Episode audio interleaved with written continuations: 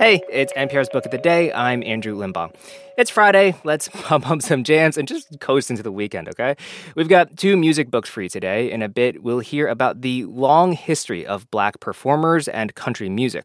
But first, we've got Susan Rogers on the pod today. Her resume in music as a sound engineer and producer is pretty unimpeachable. You'll hear more about her career, but her big claim to fame is working with Prince when he was at his commercial peak. She co wrote a book called This Is What It Sounds Like, which breaks down why we love the music we love. And there's a part in this interview with Here and Now's Robin Young where they're talking about a Lana Del Rey lyric that, out of context, is kind of silly and ridiculous, but Rogers breaks down why our brains, or at least mine, finds it irresistible. You have your favorite song, right? The one that speaks to you? This is one of mine. Glen Campbell singing Jimmy Webb's Wichita Lineman.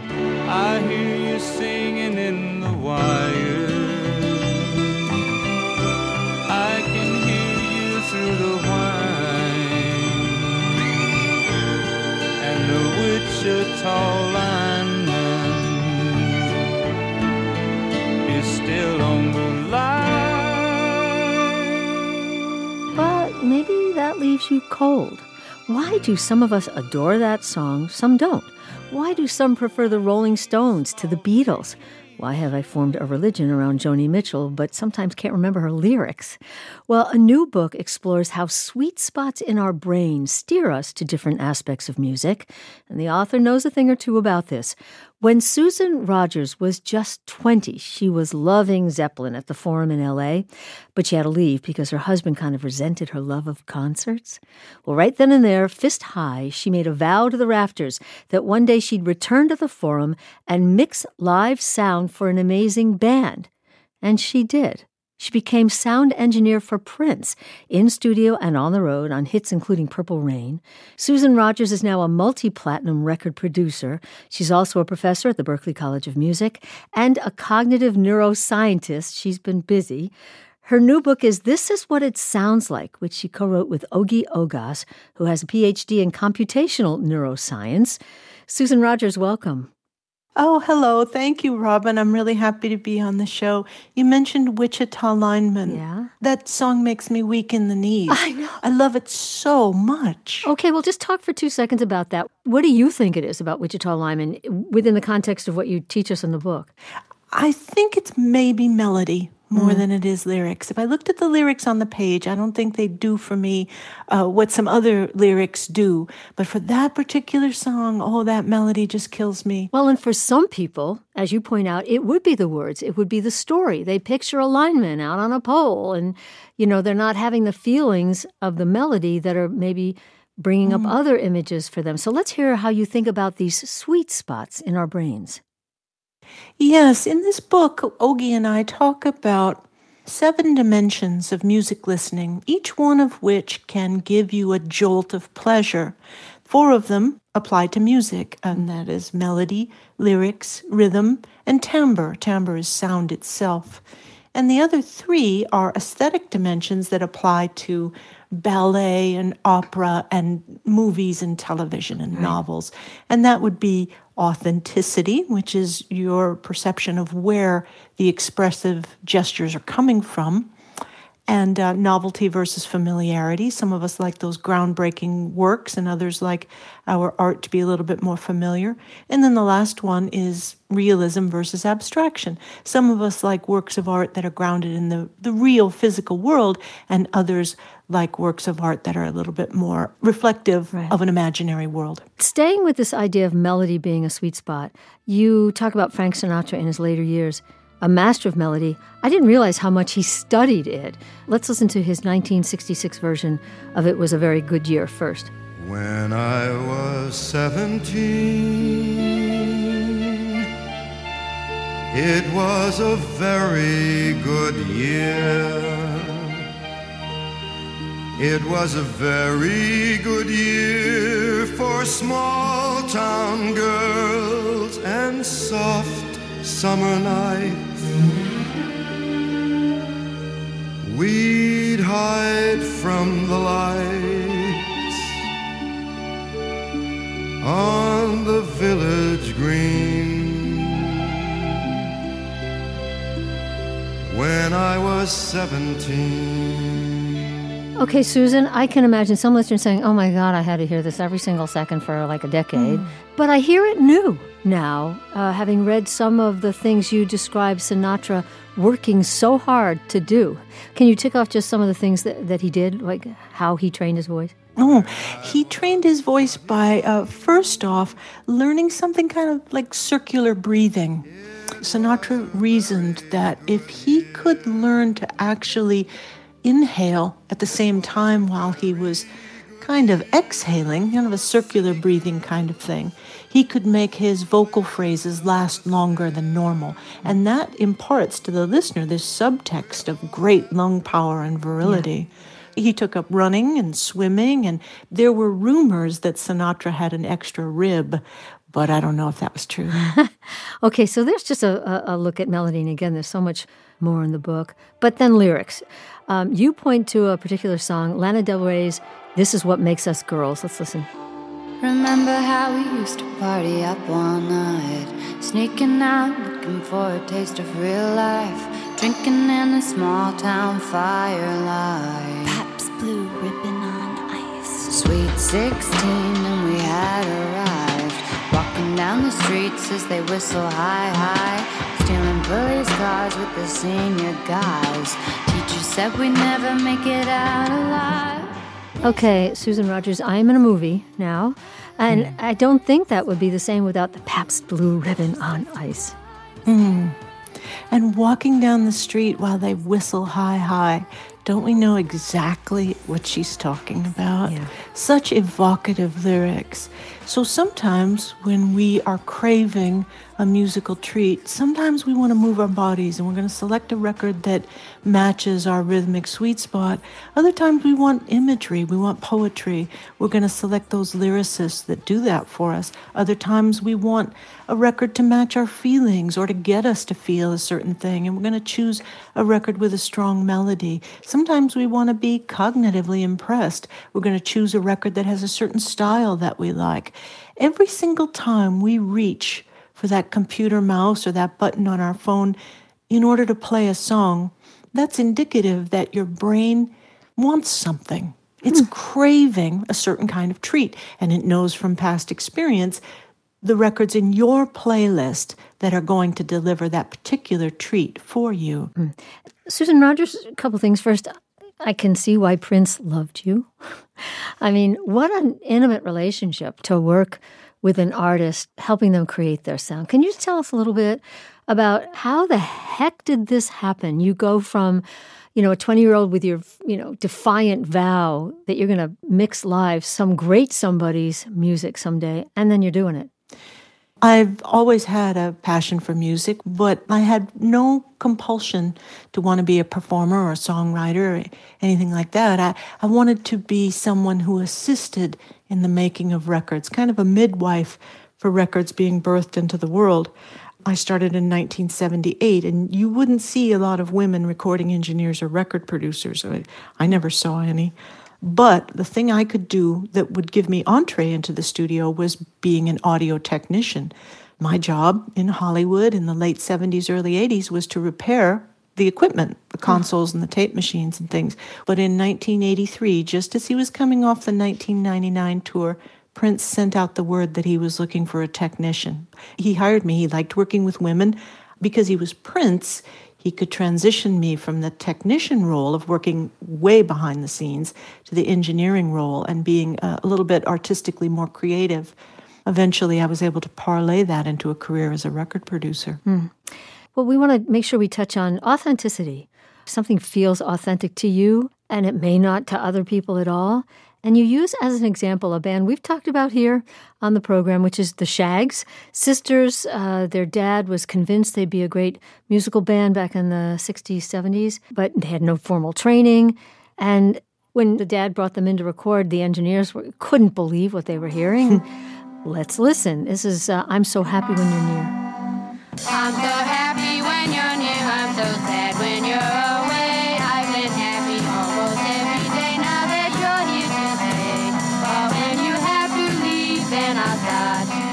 Okay, um, the Shaggs. You rave about them. So did uh, Frank Zappa, Rolling Stone. Why? To folks in the music business, the shaggs are a very valuable reminder of what true musical intentionality sounds like. If you take a child's finger painting, you can look at that finger painting and you know it's never going to hang in a museum. There's zero technique there in a toddler's finger painting. That finger painting represents pure intentionality. A little child thinking to him or herself, I want to show what my world is like, minus any technique whatsoever. That purity of intention is raw and naked in the shaggs. So, when we have an artist in the studio and they're on the other side of the control room glass and they're playing every note perfectly, but you can tell that their head isn't in it, they're just going through the motions, that's when you want to remind them listen to the shaggs. Because there's so much gusto in what they're playing, and the wrong note played with gusto is always going to sound better than the right note played timidly. We need the shaggs because they're at the extreme end of the dimension of authenticity. That's Susan Rogers, co author with Ogi Ogas This is What It Sounds Like What the Music You Love Says About You. She's a cognitive neuroscientist and also a professor at the Berklee College of Music. Susan, thanks so much. Thank you very much, Robin. It was a pleasure. One of my fondest concert memories is when I went to go see Florida Georgia Line with Nelly opening. And when I've told a few non country music fans about that pairing, more than a few of them were kind of surprised. And I guess you can't blame them if you consider country music's complicated relationship with black music and black people. Francesca Royster's new book, Black Country Music, digs into that relationship and tells NPR's Juana Summers not just about the past, but the experimentation going on in the scene today. Author Francesca Royster was constantly surrounded by country music growing up in Nashville, but as a black queer woman, she struggled to connect. I never really knew my place in it or heard my own story or my own voice in this sound. Until her daughter started listening to Lil Nas X. I'm gonna take my horse to the old town road. I'm gonna ride till I can't no more. Hearing her and her friends listen to this music over and over again, I thought, well, that, that has a lot of country elements to it. riding on a horse. This is a song where I hear the spirit of Black resistance and creativity. And also a kind of sense of humor about country. It just got me digging into the future of the genre where some of the limits and gatekeepers are, are less important. And that's exactly what she does in her new book, Black Country Music Listening for Revolutions. In it, Royster explores the way in which listening to country music can be loaded for Black people, a discomfort she compares to coming out. In my own neighborhood, there's a country music bar, and I've only gone a few times just because of the perception of being not welcome or being an intruder.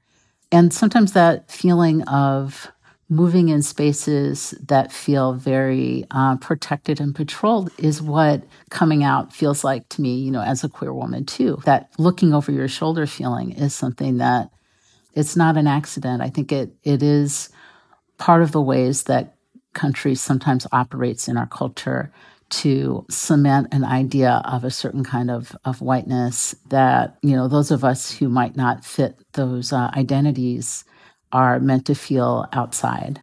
And she says that outsider status even applied to black performers like country music star Charley Pride.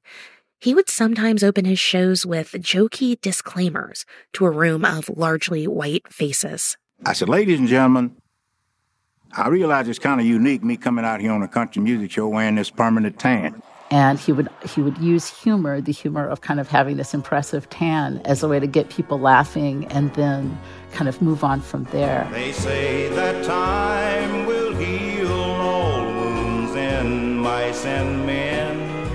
I think actually it was a very savvy way to pay attention and just kind of name the elephant in the room of his blackness and then move on.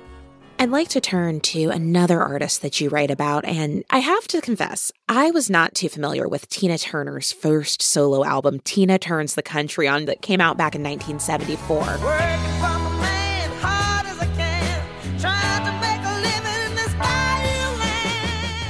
Put us in place. Where was this album situated in Tina Turner's incredible career? So, Tina Turner made this album at a point when she had already reached an incredible amount of notoriety as part of the Ike and Tina Turner Revue. It's a cover album, and she makes it when she is on the verge of separating from Ike Turner.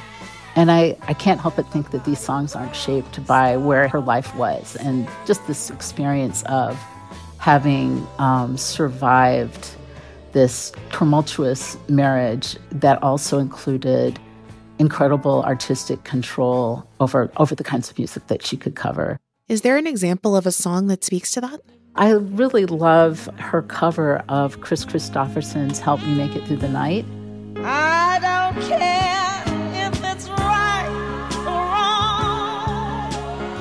You know, the lyrics are also a seduction in a way, but I think under underlying it is this incredible feeling of loneliness. Oh, to heck, let the devil take tomorrow.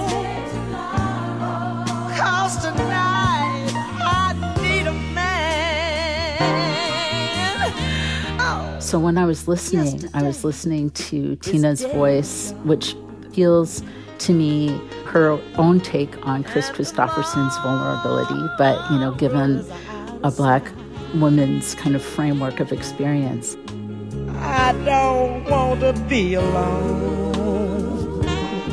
So to me, it's such a strong song. Help me make it through the night. And one where you really see the drama and the intimacy that country music can offer. Francesca, culture and music both can evolve quickly, and it's a space that is full of innovation and reinvention. When you think of the future of Black country music, what do you think it might look like and sound like? Well, I think that what is so absolutely awesome is the ways that some of the Black country artists are opening up hybrids of sound and storytelling that wasn't there before.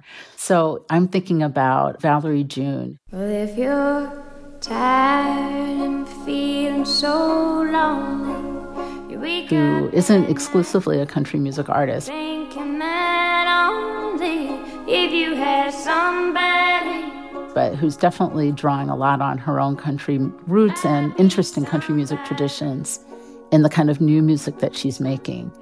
And I'm thinking of um, some subcultural folks like um, Kamara Thomas or Delilah Black, and they're also like bringing together country with protest music, country with punk.